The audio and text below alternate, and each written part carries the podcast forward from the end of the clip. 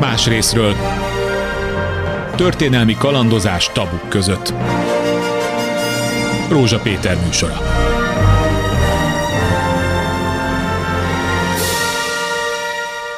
Jó napot kívánok!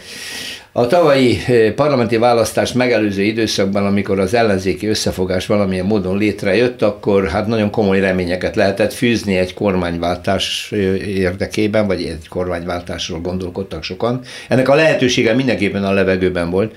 Azt kevesebben tudják, hogy nagyon komoly szakemberek összeültek, hogy elgondolkodjanak azon, mi történik a NER után, mert hogy a nemzeti együttműködés rendszere, ezt komolyan kell venni, ezt a rendszert, egy olyan jogi rendszert hozott létre, amelyben lényegében a jelenlegi hatalom leválthatatlan, de facto, mert ha de jure leváltható is, további pozíciói olyan erősek, mind a különböző intézmények élén bebetonozott vezetőket tekintve, mind egyéb szervezeti változásokat és törvényi változásokat tekintve, hogy lényegében a háttérben ellenzéki pozícióból is tudnak kormányozni hogy ez ne lehessen, szakembereket sorra kidolgozta azt a jogi rendszerváltást, amelyre szükség lenne. Aztán, hogy a választás nem hozta meg ezeket a reményeket, ez egy másik dolog, de szerencsére ezek a szakemberek összegyűjtötték ezeket a tanulmányokat, és megjelentették egy könyv. Ez egy nagyon kicsi, de nagyon erős könyv.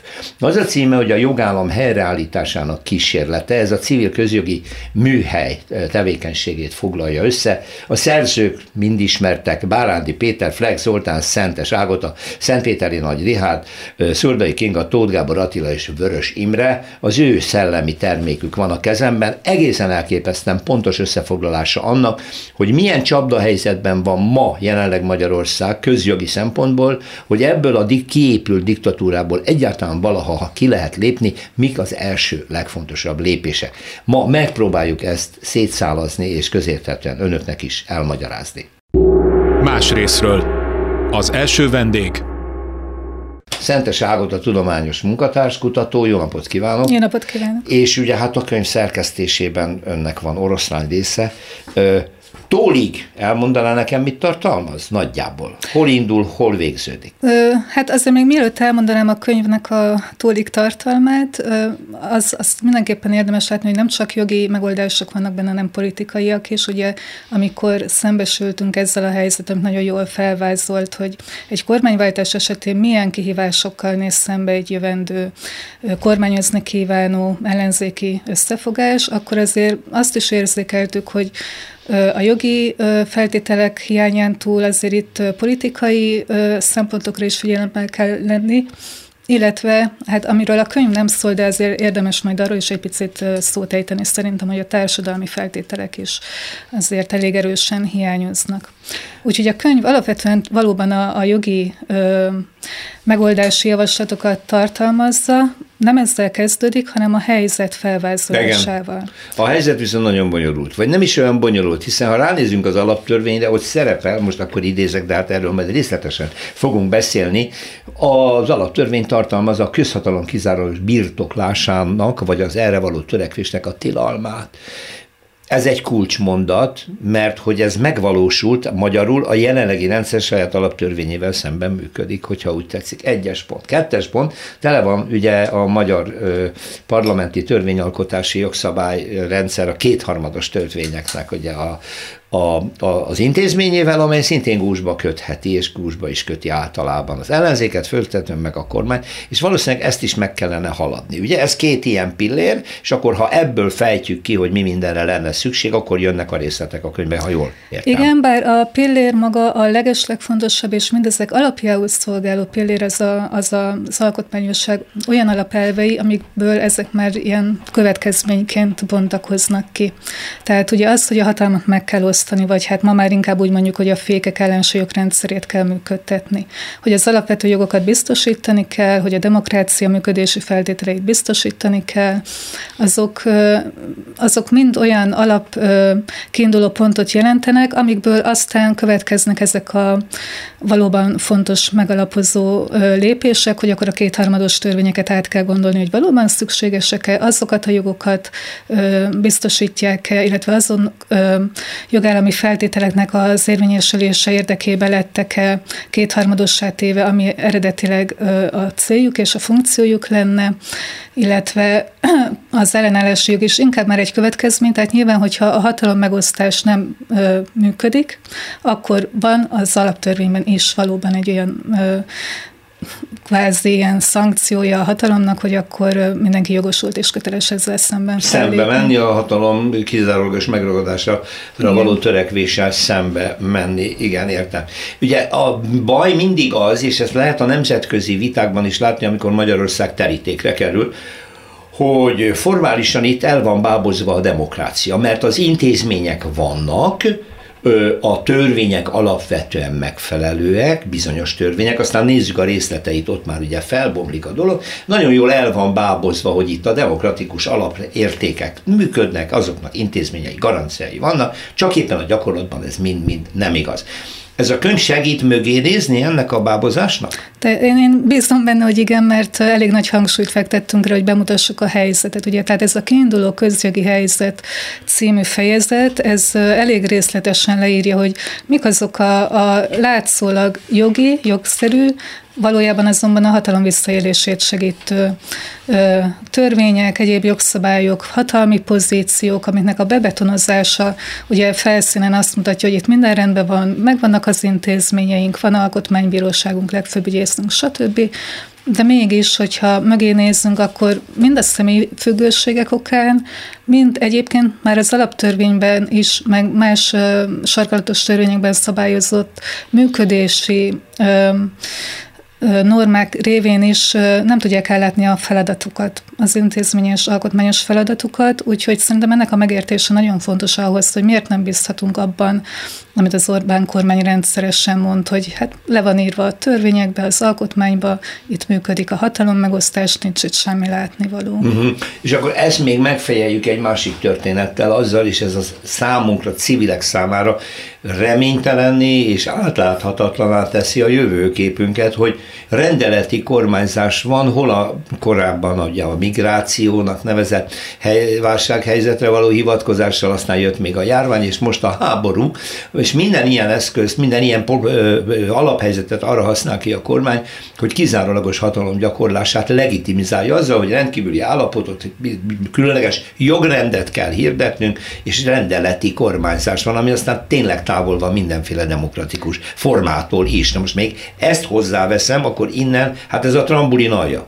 Igen, tehát ez tényleg az egyik legsúlyosabb érva mellett, hogy ebben a rendszerben nem lehet élni, ugye jogállami, nem csak a jogállami módon, tehát már a mindennapi életünket is olyan szinten befolyásolja, még ha nem is tudatosul feltétlen mindenkiben, hogy, hogy ezt mindenképp meg kell változtatni. Tehát ez az állandósult rendeleti jogalkotás, ez valóban az egyik legsúlyosabb sérelme a jogállami működésnek. Egyrészt ugye az országgyűlés kezéből kivette az alapvető életviszonyoknak, a, meg jogoknak a szabályozási lehetőségét. Beláthatatlan, hogy meddig tart, ugye erre sincs kontrollja sem az országgyűlésnek, sem másnak. Na, épp most hosszabbították meg megint, és az emberek nem biztos, hogy tudatában vannak annak, hogy hát gyakorlatilag egy ilyen bántalmazó kapcsolatba kerültek a kormányjal. Tehát, hogy most össze vagyunk zárva ebben az országban egy olyan hatalommal, aki bármit megtehet velünk, aki, aki bármilyen jogunkat korlátoztatja, sehova nem tudunk fordulni, ugye az intézmények leépülése miatt a jogaink védelmében, és még azt is elhiteti velünk, hogy ez a mi érdekünkben történik. Úgyhogy uh, szerintem fontos uh, erénye ennek a könyvnek a dicséretem, hogy ezt így megpróbálja tudatosítani. Hogy a mindennapi életünkre is hatnak az ilyen országosnak tűnő problémák, hogy mennyire autonóm az a bíró, vagy ez a hivatalnok, aki eljár az ügyünkben, hogy a, a, az a tanár, aki tanítja a gyerekeinket, vagy ez a rendőr, aki lefújja a könygázzal. Azért most jó, hogy említi nekem Szentes Ágota ezt a példát, mert kicsit radikalizálódik a kormány a hatalom gyakorlás alkalmazását illetően egyre nehezebben tudja eljátszani azt, hogy ő finoman itt egy, hát egy szabályozó és egy kiegyensúlyozó szerepet tölt be a mi érdekünkbe, mert egyre durvábban kell visszaszorítania mert azokat az ellenállási pontokat, amelyek néha-néha megmutatkoznak, ez egy fontos dolog. Jól értem én, itt a könyvet nem volt alkalmam szó szerint végigolvasni, átlapozni bele a gondolatok lényegét kiszűrni. Azért ebben benne van, hogy normál ö, jogi keretek között tiszteletben tartva az írott jogot, ami éppen olyan, amilyen a NER által létrejött, nem lehet ezt a kormányt leváltani. Igen, tehát ugye a könyvnek, hogy belecsapunk már a közepébe, Igen. ugye ez az egyik rész, ami arról szól, hogy miért is nem, miért illúzió ez a feles mozgástér, amire elég gyakran hivatkoztak a vitában. Hát leírjuk, hogy valóban sok törvény van, jogszabály, amivel lehet javítani a, az életminőségünkön, meg az ország helyzetén, de ahhoz van egy nulladik lépés, hogy ezek életbe lépjenek, ezek a módosítások, az pedig megbukik a Fideszes intézményrendszeren. Tehát amiről beszéltem is a bemutatóban az elején, itt olyan intézményes struktúra épült ki, ami átmenti magát a, egy esetleges kormányváltás esetén is, tehát megvannak azok a zárványok, amik meghiúsíthatják a normál jogalkotást is. Ebből, ebből következik, hogyha valami csoda folytán, ami egyre kevésbé esélyes, egy normál parlamenti választáson új kormány alakulna, az kevés ahhoz, hogy itt a demokratikus alapintézményeket visszaállítsuk, egy radikálisabb és a jelenlegi jogrendszert letörő lépésre van szükség. Magyarul kisefféle forradalom? Ö, forradalomnak is nevezhetjük, én nem félek ettől a megnevezéstől, uh-huh. mert úgy gondolom, hogy miután a jogrendszer alapjaiban kell ö, megváltoztatni azokban a pontokban, ahol ö, kétharmados szabályok akadályozzák ugye az intézményi ö, működést. Ö, ez nevezhető forradalomnak, és de nyilván nem az erőszakos értelmében. Azt nagyon fontos látni, hogy mi a megoldási javaslatainkban egy ilyen fokozatossági elvet követtünk. Tehát először mindig egy politikai megegyezést próbál, kellene megpróbáljon az új kormány létrehozni a jövendő ellenzékkel, és amikor ez nem sikerül, vagy látszik, hogy visszaélésszerűen gyakorolják a hatalmukat azok az intézményi vezetők, akik ugye ezeknek a vétópontoknak a pozícióiban vannak, Igen. akkor kell áttörni szükséges esetben, és csak nagyon arányos módon ezeket a kétharmados jogszabályokat. Akkor szerintem eljutottunk arra a pontra, hogy tágítsuk a kört, és nézzük meg a mi lenne, ha kérdést, ami lehet, hogy nem történelmileg, vagy nem történt, történelmileg nem egy helyes felvetés, de a mi esetünkben legalább ö, szabadon még elgondolkozhatunk ezen a dolgon. Más részről. A második vendég Vörös Imre akadémikus volt alkotmánybíró, hát azért ön már port kavart elég nagyot, vagy láng is felcsapott már az ö, javaslatai környékén, hiszen amiről ö, finoman kérdeztem Mágot át az előbb, kisebbféle forradalom. Nagyon radikális javaslat talált elő a tekintetben, hogy egy ilyen közjogi helyzetben, amit a Fidesz teremtett, nem lehet szépelegni, nem lehet ugyanez jogok mentén ide-oda lavírozva változtatni és valamilyen demokratikus működést kialakítani, hanem ütni kell. Most karikírozom a dolgot. Hol? Mi a legfontosabb lépés? ami ezt a jelenlegi túlhatalmat megbontaná, és megakadályozná azt, hogy egy esetleges kormányváltás esetén gúzsba kösse az új kormányt. Hát szóval a, a, a porkavarásnak az egyik következő az ott, hogy én magam is beszívtam azt a portot, amit magam tisztegtem tőle eleget. Másrészt meg, meg valóban az ATV-ben például volt egy ilyen beharangozó, ahol a, a háttérbe ott égett a TV székház, szóval, hogy mi lesz abból, hogyha Igen. stb. stb. Úgyhogy én azt gondolom, hogy, hogy ilyen pánikreakciók is voltak a kormányzati oldalról, meg hát olyan oldalról, akik, akik egzisztenciájukat féltették, és a többi. De én azt gondolom, hogy ezekkel szembe kell nézni, nem égő székházat kell, a fejekbe valaminek fel kéne gyulladni, nem székházat. Mondjuk lámpáknak. De lámpáknak, igen, nem lángolni kell, de a, a fejekben azt, a, a, szóval egy tudati változásra volna, volna szükség, és ez a könyv, amit mi most összeállítottunk, ez én azt hiszem, hogy nagyon ö, ö, közérthetően fogalmazva, és nagyon. nem, nem agyonbonyolítva, tehát nem ö, 40 ezer lábjegyzet, igen. ez nem egy tudományos munka, hanem egy emelt szintű, hogy úgy mondjam, az élet és tudományra hajaz egy kicsit, egy, egy, egy, egy jogi élet és tudomány, hogy mindenki megértse, hogy milyen helyzetben vagyunk, és ennek tudatában tegye, értse meg, hogy milyen lépéseket kell tenni, aztán esetleg meg is mozdítja a lábát, és lépés egyet, de, de így fölülről, hogy mondjam, ilyen ráoktrojálni, ilyen, ilyen második József felvilágosról, szóval ezt, ezt abszolutizmus erre nem, erre nem gondoltunk. Azt gondoljuk, hogy bele kéne tanulni a társadalomnak, egy kicsit több jogot kellene a társadalomnak érzékelnie, hogy neki jogai vannak, és hogy ő neki kutya kötelessége megtanulni bizonyos jogi alapfogalmakat, alapismereteket ahhoz, hogy tudjon változtatni a sorsán. Zárójel, a, mikor ezek a tanulmányok készültek, és akkor nem a könyvről volt szó, hanem hogy ezek használható dolgok legyenek egy egyesült ellenzék számára például. Hogyan viszonyultak a pártok ehhez a munkához? Mert hogy mi nagyon nem láttuk viszont a pártok különböző képviselőinek szövegeiben, megszólalásaiban, kampányaiban, hogy itt egy ilyen jogi megalapozottságú történet van a háttérben. Igen, hát mi is hiányoltuk. Ugye az, az egy pozitív előrelépés volt, hogy egyáltalán foglalkozni kezdtek a témával, az eljutott hozzájuk, hogy ez probléma, és hogy ennek a sima választási esélyek letolgatásán túlmenő ö, ö, feltételei is vannak, hogy ez a helyreállítás megvalósuljon, illetve hogy ők kormányozni tudjanak a programjukat, be tudják ugye váltani majd a, egy esetleges győzelem esetén, úgyhogy mi próbáltuk arra felhívni a figyelmet, hogy ö, politikai, jogi, meg társadalmi feltételei is vannak a, a kormányváltás utáni kormányozhatóság esély, ö, működtetésének.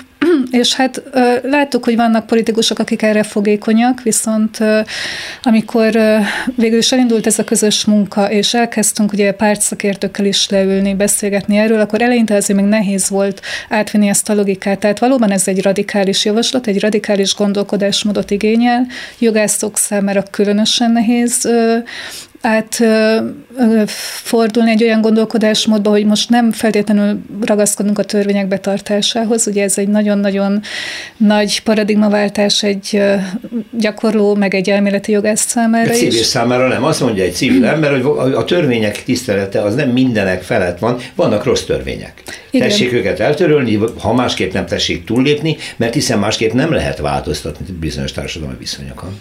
Igen, hát valószínű, hogy a, a kevésbé jogképzett embereknél ez könnyebben átmegy, különös tekintettel arra, hogy ők már ők inkább a maguk szempontjából állnak hozzá ehhez a problémához, tehát a mindennapjaikban is érzik a bőrükön, hogy itt gond van, és, és nekik szinte valószínűleg mindegy is, hogy hogy csak oldjuk meg, de persze ez sem megoldás, hogy bármilyen módon essünk neki a jogrendszernek, az egy nagyon-nagyon fontos garancia, és ezt végig szem előtt tartottuk, és a pártokkal való egyeztetésen is végig hangsúlyoztuk, hogy az alkotmányosságon nem lehet túllépni. Tehát, Na hogy... akkor nézzük ezt a dolgot. Én, van egy olyan érzésem, hogy a pártok, amikor végignézték a tanulmányok egy részét, megijedtek, hogy milyen feladat van előttük, ha véletlenül kormányra kerülnek. Én nekem van egy ilyen érzésem. Úgy látom, hogy Vörös Imre mosolyából ezt jóváhagyólag e, e, nyugtázta. Mi a legradikálisabb lépés, ha esetleg erre sor kerülhet a következő választáson? Ez az alkotmány eltörlendő? Nem, nem, de módosítandó. De módosítandó. Aha, és ahhoz viszont kellene vagy kétharmad? Igen. Vagy ha nincs meg, akkor mi történik? Na most, hogyha nincs meg a kétharmad, akkor felvetődik az a mi általunk hétköznapivá transformált elméleti vita, hogy egy jogszabály attól, hogy meghozták, attól az rendben van el, hogy szerkesztő is mondta, hogy vannak rossz, rossz jogszabályok, Igen. és azokat módosítani is szokták. Na most itt a módosítás azért nem olyan egyszerű, mert a jelenlegi kormány 2010 óta a miniszterelnök megmondta, hogy meg akarok kötni a következő kormányok kezét, és, és nyomja a kétharmaddá minősítéseket, ez ugye a törvényhozás jogával való visszaélés, hogy legitim cél nélkül minősít valamit kétharmadosnak. Ha, csak úgy. Csak úgy. Hát azért, hogy ő nélküle ne lehessen a büdös életbe ezt a törvényt megváltoztatni. Ez a cél, ez mi szerintünk nem egy legitim cél, hanem hát van valamilyen legitim, kell egy legitim céljának lenni, ami a társadalomnak jó, ami a társadalomban konszenzust élvezés, stb. Tehát mi elkülönítettük a legitim célt attól, hogy formálisan legális az a törvény, mert úgy hozták meg, hogy kétharmaddal hozták Igen. meg. De ettől különböző dolog az, hogy van-e legitim célja. Tehát amikor itt radikális megoldásról beszélünk, mi ezt nem éreztük radikálisnak, csak egy gondolkodásváltásnak éreztük, hogy jó, ez, ez rendben van, hogy kétharmaddal fogadták el, de ettől nekünk hasra kell esni. Ha szabad ezt az általam gyakran gyakran idézett példát mondani. 1945. március 17-én miniszterelnöki rendelettel hatályon kívül helyezték a zsidó törvényeket. Tudnélik, a rendőrnek kutya kötelessége lett volna a hatályos jog alapján bevinni zsidó honfitársainkat, akik most érkeztek meg Auschwitzból, hogy miért nem hordja a sárga csillagot. Na most, hogy rend legyen a jogrendszerbe, egy év múlva, amikor már volt rendes nemzetgyűlés az hatá, törvényel hatályon kívül helyezte. De érzékelte az ideiglenes kormány, hogy bizonyos dolgok így nem mehetnek tovább, radikális megoldásra van szükség, hogyha ez radikális. Most én kérdezem öntől, vagy a kedves hallgatóktól, mi van azon radikális, hogy egy miniszterelnöki rendelet azt mondja, hogy ezek olyan tartalmú olyan célú törvények, amelyeknek a célja nem legitim. Uh-huh. Ezek illegitim célt szolgálnak, ezért ezeket függetlenül attól, hogy a felsőház is megszavazta, meg lelkendeztek a püspökök, meg. Tehát a mi gondolkodásunkban... Én ezt kéne átlépni. Uh-huh. Én azt gondolom, hogy ez nem radikális, ez uh-huh. egyszerűen egy józan... Mennyire el... kell ezt társadalmi támogatás, ami hát nem szó szerint nyilvánul meg, csak érezni, hogy a társadalomban ez a változás, amit mondott példát, az borzasztó világos. Egy, egy, egy pusztító háború után minden jó érzésű ember azt mondta, hogy legyen ennek vége, akár milyen módon módosítsák, töröljék el. el igen. De egy ilyenhez, egy békés változás esetén választáson nyer a ellenzék, nincs kétharmada, és azt mondja, hogy ez is ez a kétharmados törvény eltörlendő. Azért, mert semmi más nem szolgál, mint az előző hatalom privilégiumot védi. Igen, mert Polt Péter leválthatatlan, ami leválthatatlan. ne Igen. Az alkotmánybíróság jogfosztása, ugye azt faktum, hatá, nem szólhat bele költségvetési kérdésekbe, egészen nevetséges, csak akkor szól bele, amikor a kormánynak igen. jól jön, tegyük ezt igen. hozzá, ezt már láttuk, igen. szóval, hogy ezen, ehhez kell el, az a társadalmi nyomás, vagy az a társadalmi vélt egyetértés, hogy mi most jót lépünk, ez majd az emberekkel értékrendjével találkozni fog. Én azt gondolom, hogy kell, csak most egy nagyon kényes kérdéshez jutottunk el, és nem is szívesen beszélek erről, de még akkor is beszélni kell, hogyha nem szívesen beszél az ember bizonyos dolgokról. Itt arról van szó, hogy hát azért van egy ellenzék, amelyiknek kellene tudatosítani azt, hogy, hogy, hogy mi az, ami legitim cél, mi az, ami nem legitim cél. A társadalom véleménye akkor juthatna kifejezésre, hogy a választások tisztességesek és arányosak és lenne.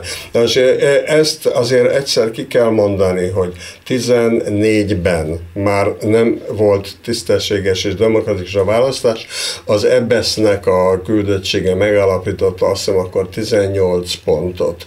Hogy, menj, hogy ezekben kell változást elérni, ahhoz, hogy demokratikusnak lehessen tekinteni a magyar választási rendszert, és most itt a rendszerre futtatnám ki ezt a gondolatmenetet, de amíg nincs egy ilyen, egy ilyen rendszer, aminek alapján detektálni lehet a valós társadalmi véleményt a dolgokról, addig mi itt beszélhetünk, meg a jog tudósok elmondhatják, de a társadalom nem tud világ, ma, ma sem tudom megmondani, és borzasztóan nyugtalan vagyok, amikor elméleteket hallok arról, hogy mekkora a támogatottsága ennek, annak, amannak. Akkor lehet ezt megtudni, amikor tisztességes, korrekt választási Igen. rendszer van. Most engedjem meg, hogy csak nagyon röviden folytassam. A 18-as választásnál ugye délután két óra magasságában összeomlott a választási rendszer. A, aki a szoftvert készített, az azt mondta, hogy ő előre szólt, hogy összefog. Egy ilyen közlemény megjelent a Igen. vállalattól, ami ugye azért nem stimmel, mert legalább három-négyszeres a biztosítás. Ilyenkor, hogyha az első összeomlik, jön a második, és a, de másrészt hol volt a szerződésszegés miatti orbitális kártérítési per? Sehol. Sehol. Jutalmat kapott az Országos Választási Iroda vezetője, akkor e, valamilyen Ilona most már nem De, tehát ez De a... még az is megtörtént, és napvilágot látott, hogy egy, egy, egyik másik szavazó körzetből bevitték az urnát számlálás után, Igen. de már nem fogadták. Igen. 22-es, félre, tessék, 22-es, Marosvásárhelyen, Szemétdombon elégetett ellenzékre.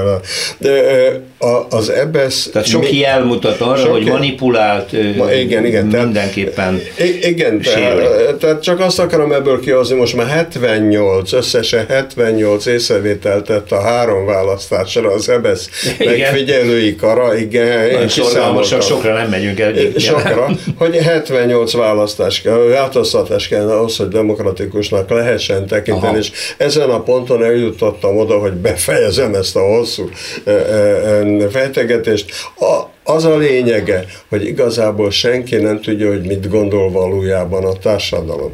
Tehát én, én, én, én nagyon fontosnak tartom, hogy a társadalom művelt legyen, ugye a, a Széchenyi féle művelt emberek, de nem tudjuk igazából, hogy mit gondol a társadalom. Akkor se tudjuk, hogyha mi ezt a könyvet megírtuk, ha ezt terjesztjük, ha elmondjuk, mert igazából akkor derül ki, hogyha tisztességes választáson, mit tudom én, bárhol a világban, országban tényleg hihetően, hogy mondjam, korrekt módon ellenőrizhetően kiderül, hogy a társadalom egy része ezt helyesli, a másik része nem helyes, és ez a válaszom a, a szerkesztő kérdésére, hogy, hogy akkor tudnánk ennél többet mondani, annál többet, mint hogy leírtuk ezt, hogy ezt kellene csinálni. Hogy most erről ki mit gondol, az persze kell hozzá nagy társadalmi támogatottság, de hogy mikor, mekkora van, azt éppenséggel ebben hát a... Meg, hogy mi által lehet, a tudás által, de hogyha az emberek tömegei nem értesülnek semmiről. Se, pontosan, Már pedig igen. most akkor nézzük igen. azt a részét, amit most Vörös Imre elmondott, hogy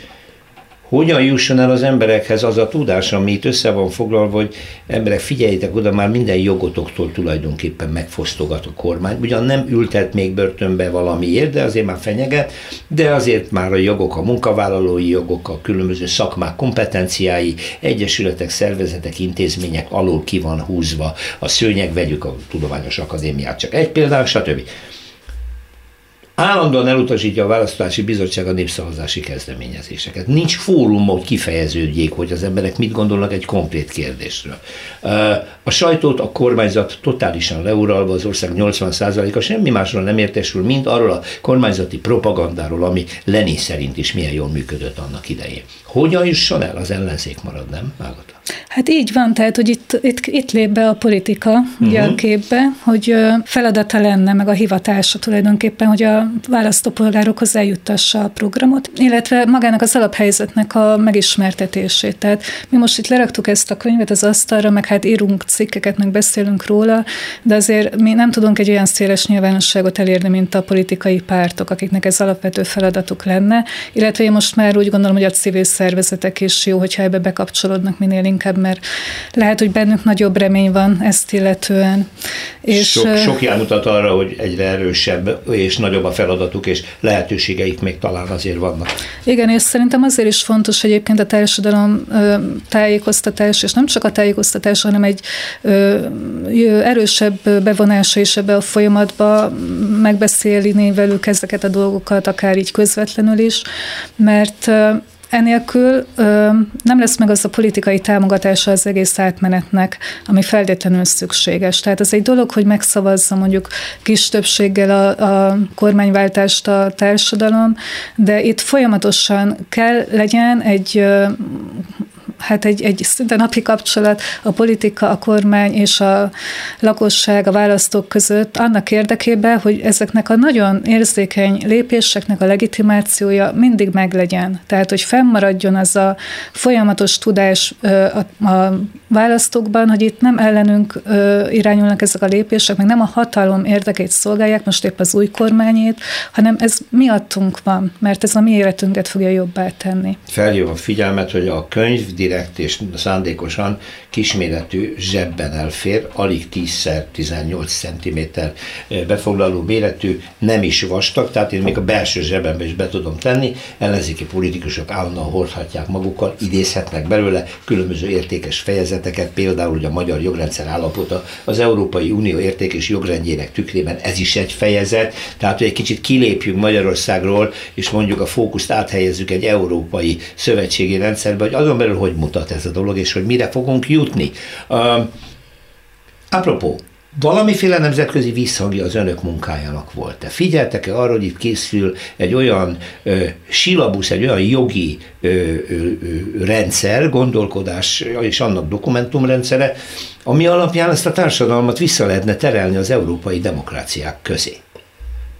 Ö, hát 2015-ben felkért engem a Bajor kormány által, tehát a keresztény szocialista kormány által eh, eltartott eh, Dél-Kelet-Európa Kutatóintézet, eh, hogy az ő lapjukba írják a magyar alkotmányos rendszer fejlődéséről egy vezető tanulmányt, amit egy óriási dolog, oda nem lehet beküldeni cikket oda felkérésre.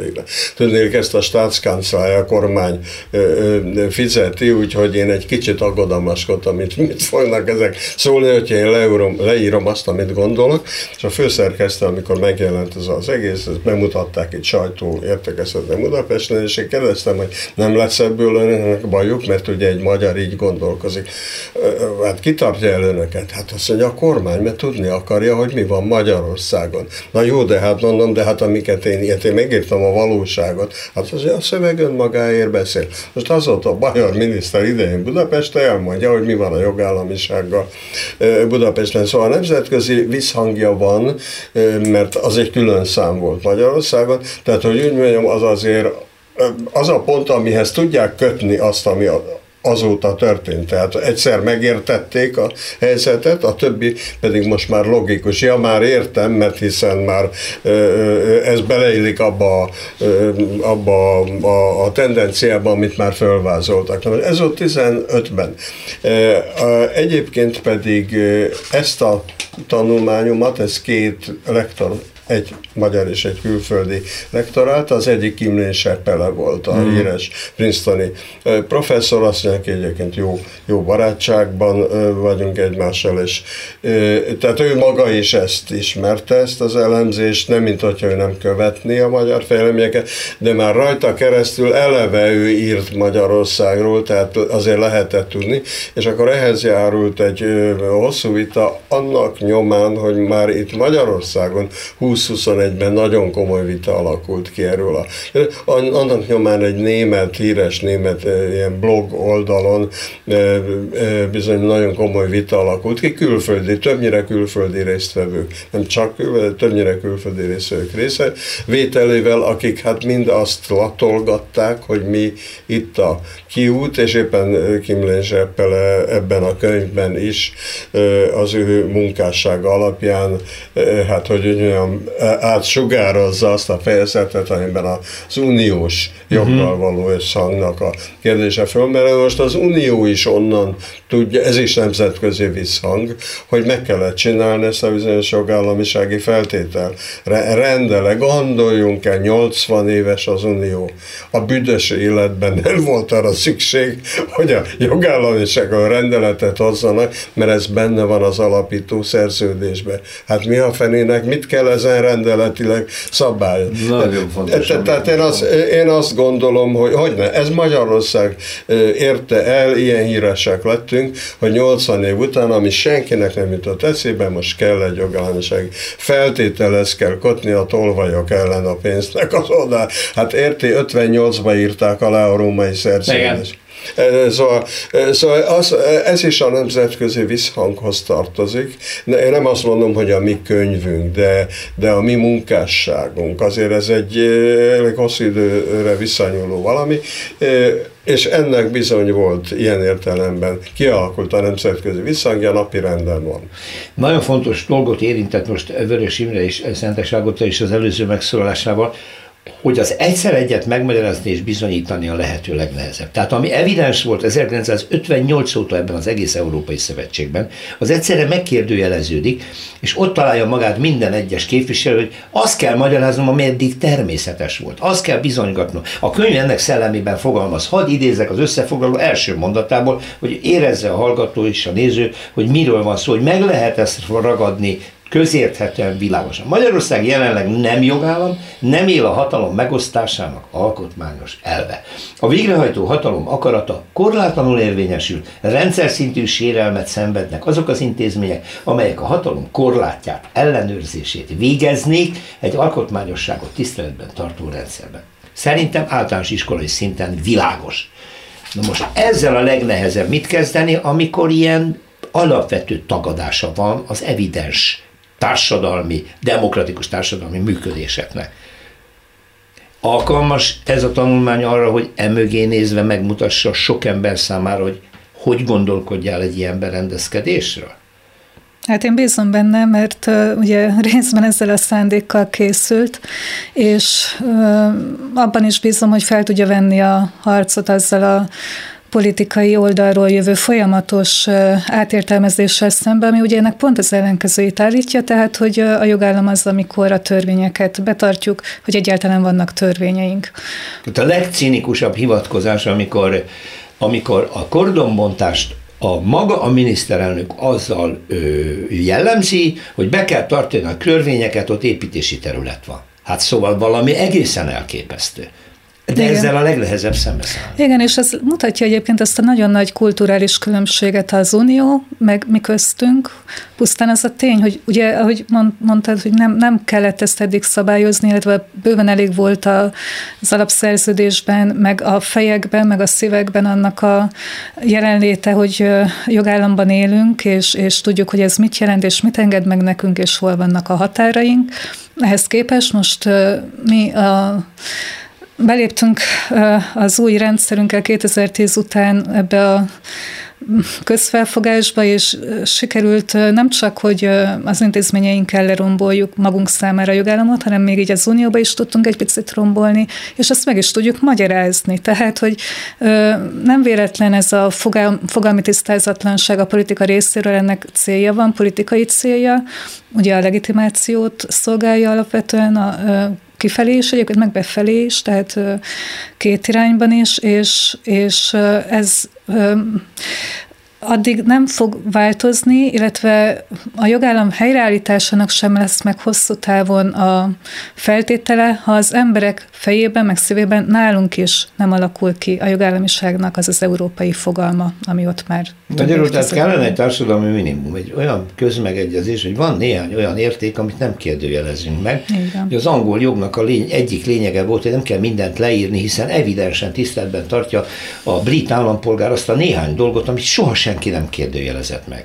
Jön egy nagyon ravasz új politikai rezsim, a Fidesz, amelyik ezt nem tartja tiszteletben, és azt mondja, kihúzom a szőnyeget e közmegegyezéses dolgok alól, majd én megmutatom, hogy hogy kell ezt csinálni tapsolnak ennek az emberek. Ez, hogy a szabad ezt hozzátenni, valóban az Unióban a közfelfogás, és itt van nagyon sok fel, házi feladat a magyar társadalom. A közfelfogás ezekben a dolgokban az volt, hogy most idézőbe teszem, úri ember ilyet nem csinál. Ne. Hát ez úri asszony ilyet nem csinál. Szóval, szóval ezen, mi, mi van ezen szabályozni való? Hát De. ilyet úgyse csinál az ember, ilyen, ilyen itt a piros, hol a piros, hol verem át a másikat egy faluszéli kocsmába, ilyen csúton, olyan csúton, de nem a köz, központban, hanem a, a piszkos köpködő Csehóba. Szóval, szóval hogy e, e, ezen nincs mit szabályozni, mm. ez a nemzet. Ezzel nézett szembe, Unió, hogy Ezzel nézett szembe, úgy látszik, hogy... Bejött a klubba, és padlóra köpött valaki, igen, ami eddig igen. nem fordult elő 300 éve. Igen, tehát itt, itt tényleg egy, egy társadalom tudati átalakulásáról van szó, hogy, hogy, hogy ha leírom, ha nem írom le, ilyet az ember nem csinál. Ez. Mhm. Hogyan lehet megértetni az emberekkel például azt az egyik sarkalatos dolgot, amit már beszélgetésünk elején mindketten ugye, felhoztak, és a tanulmányok egy része is ezzel foglalkozik, hogy hogy köti meg a demokratikus parlamenti működést, ez a sok-sok kétharmados és önkényesen azzá minősített ilyen-olyan-amolyan törvény, mi, hogy értessük azt meg az emberekkel, hogy lássátok, hogy ezek a trükkök ellenetek vannak. Egy példával? Ö, nagyon, igen, tehát szerintem nagyon fontosak a mindennapi példák. Uh-huh. Ö, nagyon ö, jó volt azt is látni egyébként, ott pont nem voltam, én Flex Zoltán vett részt azon a politikai egyeztetésen, ahol itt a könyvben ugye van három ábra a legvégén, elég kicsi, rosszul látszik, de ő felvetítette azt a politikai döntéshozók számára, hogy hol vannak azok a blokkok a rendszerben, amik megakadályoznak bármilyen törvényhozást, sőt magát uh-huh. a kormányalakítást is. És akkor értették meg. Tehát, hogy nagyon fontosak ezek a szemléletes példák, ábrák is, de, de így akár egy-egy eseten keresztül is elmagyarázva, hogy lehet nekünk a legjobb kormányprogramunk, meg népboldogító ötleteink, de ha azok nem mennek át a parlamenten, akkor itt, itt hiába minden. És hogy a, a jogait sem lesznek védve, hiába érzed úgy, hogy most kegyeltje vagy a rendszernek akár, de miután nincs garanciája annak, hogy, hogy jogorvoslathoz tudsz, hatékony jogorvoslathoz tudsz fordulni egy pártatlan bírósághoz, vagy az alkotmánybíróság érdemben elbírálja az ügyedet méghozzá alkotmányos alapokon, akkor ez csak egy illúzió, hogy, hogy itt biztosítva vannak az alapvető jogaid, és ez az élet minden területére le lehet bontani. Tehát bármit hoznánk most a hétköznapi életből, az, az végig tud menni ezen a szűrön, és ezeken a logikai és dogmatikai lépéseken. Szabad egy, Ágot említette a példákat, szóval a, a magam részéről a személyes gondolkodásom ott indult el 12-ben, hogy, hogy ösztöndíjas voltam Berlinben és az általam jól ismert alkotmányos professzor üdvözölt, és, és kérdezi 2012 májusban, hogy mondja, mi van maguknál? Autoriter rendszer? Tehát egy, egy német az, az, az öt vizéből, hírből összeállította, és mondtam, hogy valami ilyesmi, de hát meg kell nézni a jogszabályokat, de nekem is az.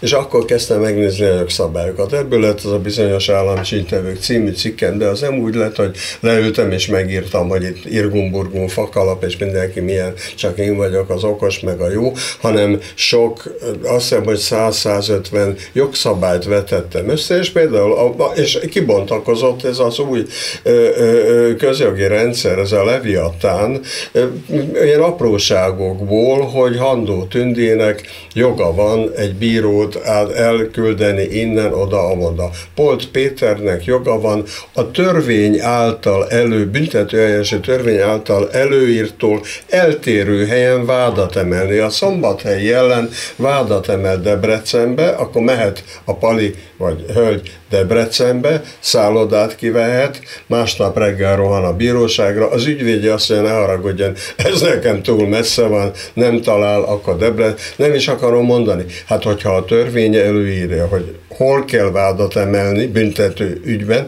akkor ott kell vádat emelni, de nem. Az új rendszer szerint pont az ügyész azt mondja, hogy hasraütésre nekem az a legkényelmesebb, a vádoltnak az a legkényel. Na most ilyen példák tömkelegét hoztuk mi azért, és ebből Világos. alakult ki ez a könyv. Az, az most arra rávilágított, nagyon jól Vörös Imre, hogy milyen szisztematikus apró lépésekkel, valószínűleg jogászok százaival kidolgozva tette rá kezét a rendszer minden alsó rendszer, minden, minden, minden alrendszerre, oktatás, egészségügy, közigazgatás, építésügy, és mehetnék tovább, szisztematikusan. Hát ez zseniális munka. Lopakodó államcsinnek neveztem ezt, igen, ahogy az egész, igen, hogy igen. nem egyik napról a másik, észre se vettük, mint a, nem bé, észre, mint, mint a béka, akit fő, főznek, és ez.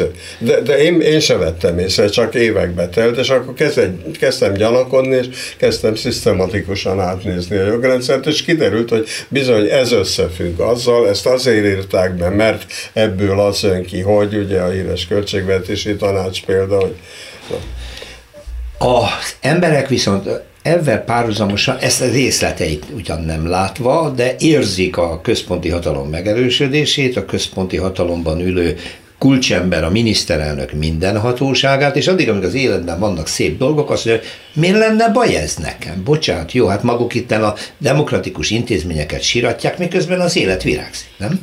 Tehát a tapasztalás addig, ameddig nem mutat rá, hogy a bajok oka például ez a jogrendszer, addig nem nagyon megyünk semmire, mert addig még az ellenzéknek sincs semmije, amivel azt mondja az emberek számára, hogy legyél érzékeny arra, hogy mi történik itt a demokráciával, nem?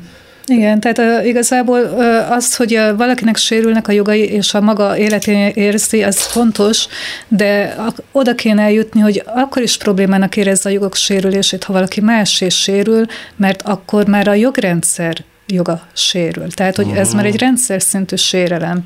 És az, hogy az emberek ezt mikor fogják megérteni, ö, szerintem azzal nem kéne megvárni azt, hogy mindenki, minden egyes ember a saját életébe ö, olyan súlyos jogsérelmet szenvedjen, hogy ez tudatosuljon. Bocsánat, hadd mondjak egy példát. Én magam teljesen megdöbbentem, biztos nagyon naív vagyok, hogy abban a pillanatban, amikor az új választás után a kormány az egészségügyet a belügy alá, a belügy miniszter hat, hatóköre alá rendezte. A belügynek oda tolta. Átminősíteni akarva az orvosok státuszát. Félkatonai helyzetet ki. Csend, béke és nyugalom követte. Tehát akkor mire lenne érzékelni? Ez azért, hogy mondjam, nem akar magunkat túlértékelni, de a felvilágosodás jóval megelőzte a francia forradalmat, és a francia forradalom akkor tört ki, amikor igaz vagy sem, azt mondják sokan, hogy nem igaz. Maria Antoinette azt mondta, amikor mondták, hogy nincs kenyere a népnek, adjanak neki kalácsot. Szóval én azt hiszem, hogy a kalács probléma az, amit uh-huh. nem a felvilágosodás, de ahhoz, hogy a kalácsot érzékeljék, ahhoz ezt a kis könyvet uh-huh. meg mhm. kellett írni. De különben nem érzékelik, hogy de miért nem kapok kenyeret. Ezt nem érzékelik. Uh-huh. Tehát akkor van egy alapmű a kezünkben, amit akkor elsősorban kinek ajánlanak. Hát ö, mindenkinek, mindenkinek. Hát a társadalomnak épp úgy, mint a politikusoknak, de most én úgy gondolom, hogy itt a, a politikának kéne nagyon ö, kezébe vennie ezt a könyvet, és az ő beágyazottsága révén és felhasználásával terjeszteni aztán a társadalom minél szélesebb. Hát igen, nem, nem, nem önökkel fogom megtárgyalni, hogy a különböző pártok képesek-e bármiben közös akciókat indítani, de hát ez feltételezi azt, hogy legalább ezeket a jogi alapokat azonosan értelmezzék, ez szerint azonos szándékaik legyenek, és azonos terveik például arra, hogy mivel állnak a választók elé, nem? Igen, tehát a politika összeműködésének a választások előtt is nagyon fontos szerepe lenne, ebben, amit elmondtam, meg a programnak a következetes képviseletében, és olyan képviseletében, ami nem rettem meg attól, hogy a jobb oldal milyen vádakkal illeti, tehát nem szabad ettől sem óvatosabbá válni és visszavonulni, mert akkor tulajdonképpen ez a program feladását jelenti, de ugyanígy fontos az, hogy a politikai erők együtt maradjanak a választás után is, ha nyernek, mert ennek a programnak, ahogy leírtuk, nem csak jogi feltételei vannak, hanem nagyon fontos politikai feltétele is. Tehát együtt kell maradjon a politikai akarat ahhoz, hogy ezek így meg tudjanak valósulni, amit, ahogy leírtuk. Szabad ez annyit hozzátenni, hogy én talán még a jobb meg balt sem, sem hangsúlyoznám, mert ez egy szakmai diagnózis. Ez olyan, hogyha itt megnyomom, akkor ennek vakbélgyulladása van. Ez a könyv erről szól. Akárki olvassa, jobb vagy baloldal, engem az nem érdekel. Gulyás Gergely egyszer leült mellett, mellém egy konferencián, és szabad-e a hely, és nagyon udvariasan bemutatkozott, és kiderült, hogy hallgatott engem a Hamburgi Egyetemen, és hogy gazdasági alkapmányokról beszéltem, és remekül elbeszélgettünk, és mindenben egyetértettünk, hogy milyen a gazdaság. Ez, szóval csak azt akarom mondani, hogy a könyv maga még csak nem is oldal specifikus, hanem társadalom és jogrendszer specifikus. Az egy más kérdés, hogy, hogy, hogy van egy olyan kormánypárt, amelyiknek abszolút nem érdeke, hogy megszívlelje azt, ami ebben van, de a könyv ettől még generálisan érvényes az egész magyar jogrendszer és társadalom. Tehát én szeretném e, ettől egy kicsit eltávolítani, hogy bármelyik oldalnak mi, vagy hogy mondjam, szolgáló leányai vagyunk. Ez szakmailag úgy, ahogy van korrekt tankönyv a magyar társadalom számára, mondom én ezt így. Nagyon szépen köszönöm, hogy itt voltak. Vörös Imre akadémikus volt, alkotmánybíró és Szentes Ágoda tudományos munkatárs, aki többi között a könyv szerzője. A könyv szerzőit én még egyszer hadd ismertessem, Bárándi Péter, Flex Zoltán, Szentes Ágota, Szentpéteri Nagyját, Szurdai Kinga, Tóth Gábor, Attila és Vörös Imre. Köszönöm a részvételüket, köszönöm önöknek a figyelmet. Szerkesztőm Sonfai Péter nevében is invitálom önöket a jövő heti műsorra, azt is hallgassák meg, minden jót viszontlátásra. Más részről. Történelmi kalandozás tabuk között. Rózsa Péter műsorát hallották.